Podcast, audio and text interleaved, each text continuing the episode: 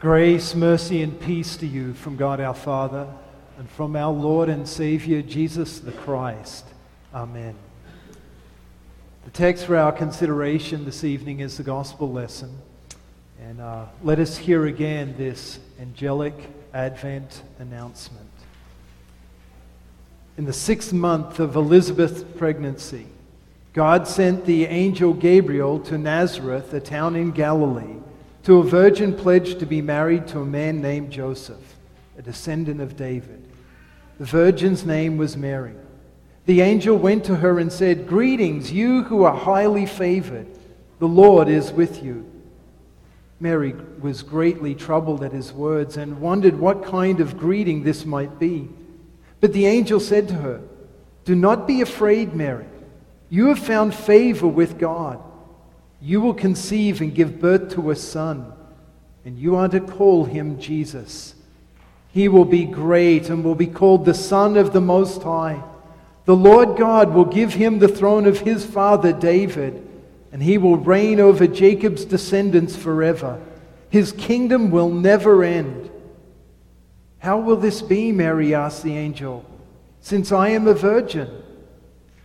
The angel answered, the Holy Spirit will come on you, and the power of the Most High will overshadow you. So the Holy One to be born will be called the Son of God. Even Elizabeth, your relative, is going to have a child in her old age, and she who was said to be unable to conceive is in her sixth month. For no word from God will ever fail. I am the Lord's servant, Mary answered. May your word to me be fulfilled. Then the angel left her. These are the words of our text. Let us pray. Heavenly Father, we have gathered this evening to ponder with amazement the announcement that you gave to Mary and to the world, that through her, God would become flesh to be our Savior. We pray that through this word tonight, you will increase our faith.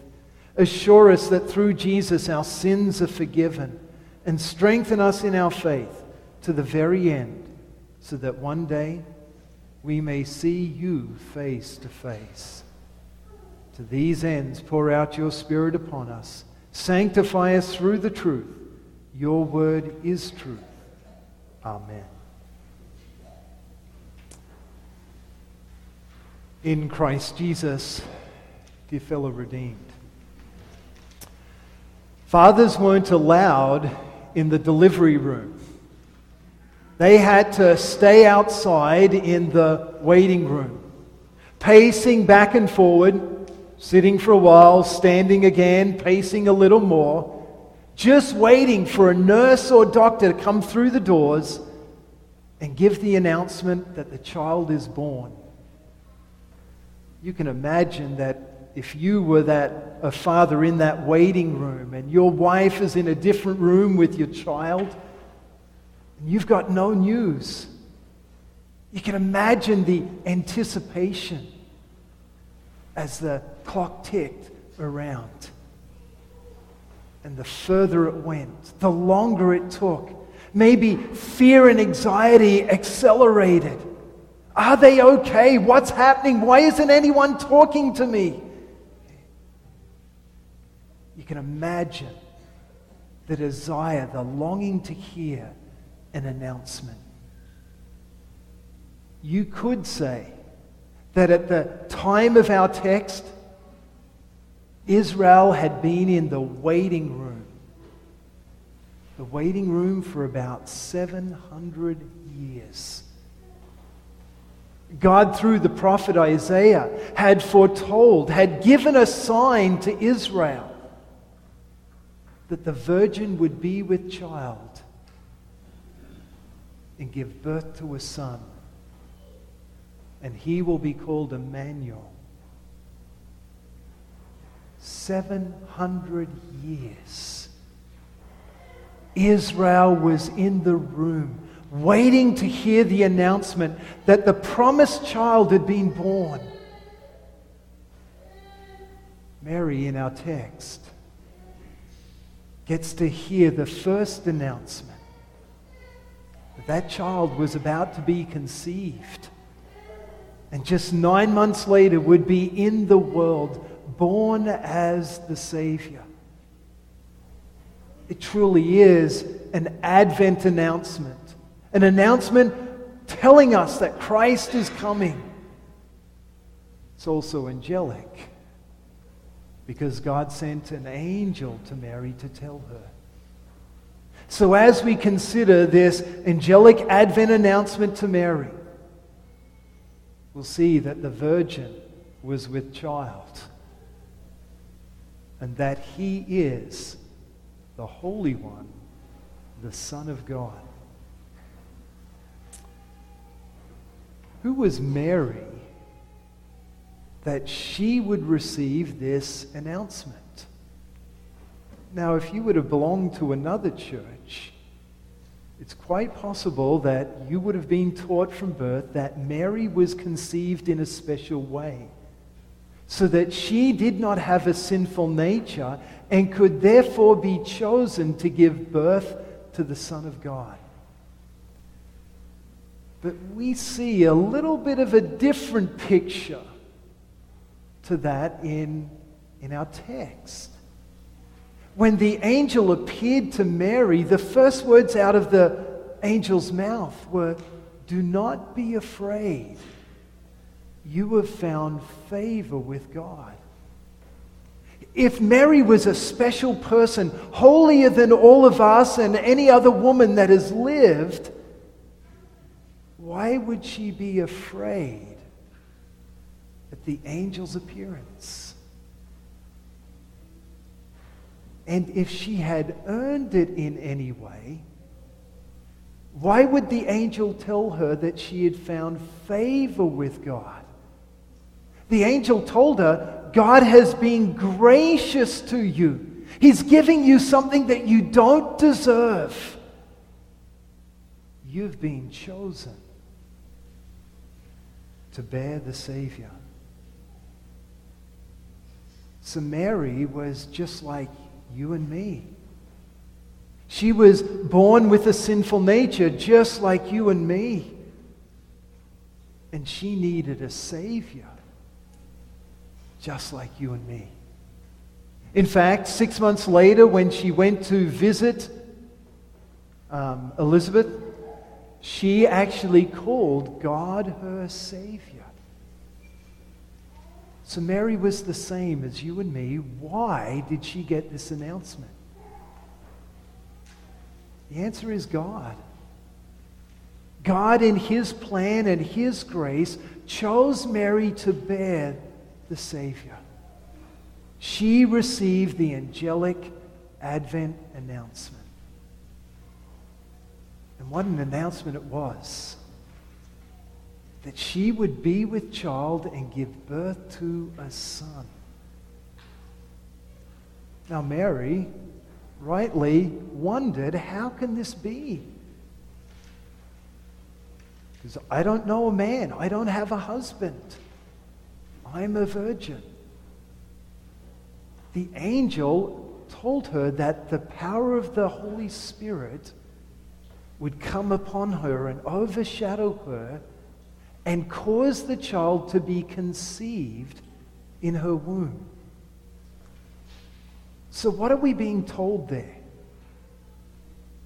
We're being told, first of all, that Jesus wouldn't have and didn't have a human father. That this child would be conceived miraculously.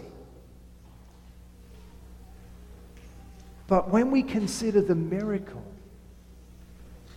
we don't want to lose sight of the very human aspect of this miracle, too. For Jesus to be the Savior, he must be born of woman, he must be descended from David, he must be a human in every way. And so, God the Holy Spirit took one of Mary's eggs and caused that egg to conceive so that a son would be born from her. Jesus really is Mary's son. It's not just some surrogate situation where God the Holy Spirit put some stuff inside of Mary and a son came out. Jesus had to be Mary's son. If you were to get to heaven and do a DNA test on Jesus and a DNA test on Mary, you're going to see a match. Jesus is truly born of the woman, descended from David. But he's not like you and I. We all have human fathers, and because of that, we're born sinful. But notice that the angel told Mary that the child born would be holy. The Savior had to be holy. And so he couldn't be born in a normal way.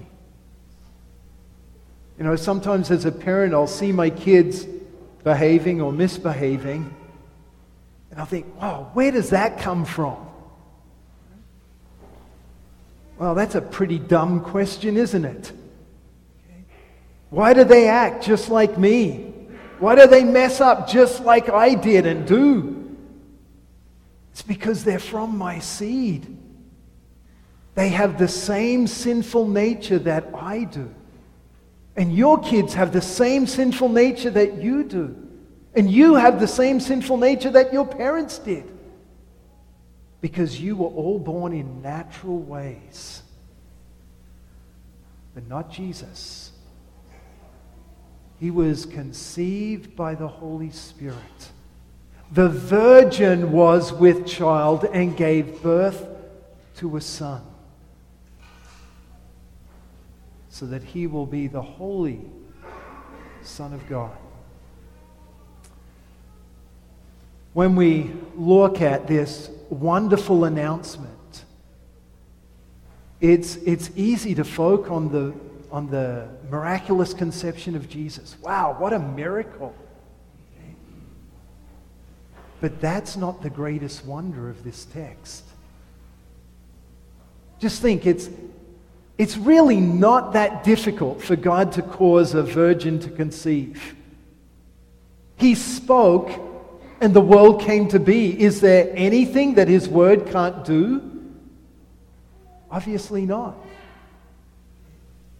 The real wonder is that it was God becoming flesh in the womb. God became a man for a very special purpose to be our Savior. Sometimes when I've considered the Christmas story, I've wondered, well, why did God choose to do it that way? As if God must have had millions of options to be able to work out our salvation. That's not true. If we think that this was just the way that God chose to save us, we misunderstand the essential aspects of Jesus' incarnation. To be the Savior, the Savior had to die. The Savior had to die in payment for sin, but God can't die. So God became man so that he could die for the sins of the world. It was essential for God to be able to die that he become man. The Savior also had to live under the law. The law was given to man. So the Savior had to be a man to be able to fulfill that law perfectly. But just think about how men, mere men, have done under that law. Even the perfect man, Adam, failed. The Savior had to live a perfect life. So God became man so that he could be under the obligation of the law and live a perfect life to fulfill it. The Savior had to die But to conquer death, he had to be able to rise from the dead. No man has been able to do that by his own power. So God became man so that he could give his body into death and conquer death by rising from the dead. These things aren't just choices that God made, they are essential for your salvation. It was necessary that the one born of the Virgin be the Holy Son of God. And we can wonder at how the infinite God, why the infinite God would become man. But the greatest reason, or the greatest wonder is why. He did it because he loves you. That baby that was conceived in Mary's womb, he took that place from his heavenly throne because he loves you. Yeah, he came down to earth to live a perfect life under God's law. He did it for you. He gave his body into death as the payment for all sins. He did that for you. And he rose triumphant from the grave for you. That's the real wonder of this angelic Advent announcement to Mary that a Savior is born for you. So, how will this Advent change you? This announcement certainly changed Mary. She would never be the same again. The announcement should change you too. Because it announces to you that your sins are forgiven. It announces to you that God loves you. It announces to you that one day you're going to see this one born of the Virgin face to face. You may have to be in the waiting room for a while with the passing of years. But the announcement will come. And it will be true. The Savior has been born. He is Christ the Lord. Amen. Please stand for the blessing. And now may the peace of God, which transcends all understanding, guard and keep your hearts and minds through faith in Christ Jesus until life everlasting. Amen.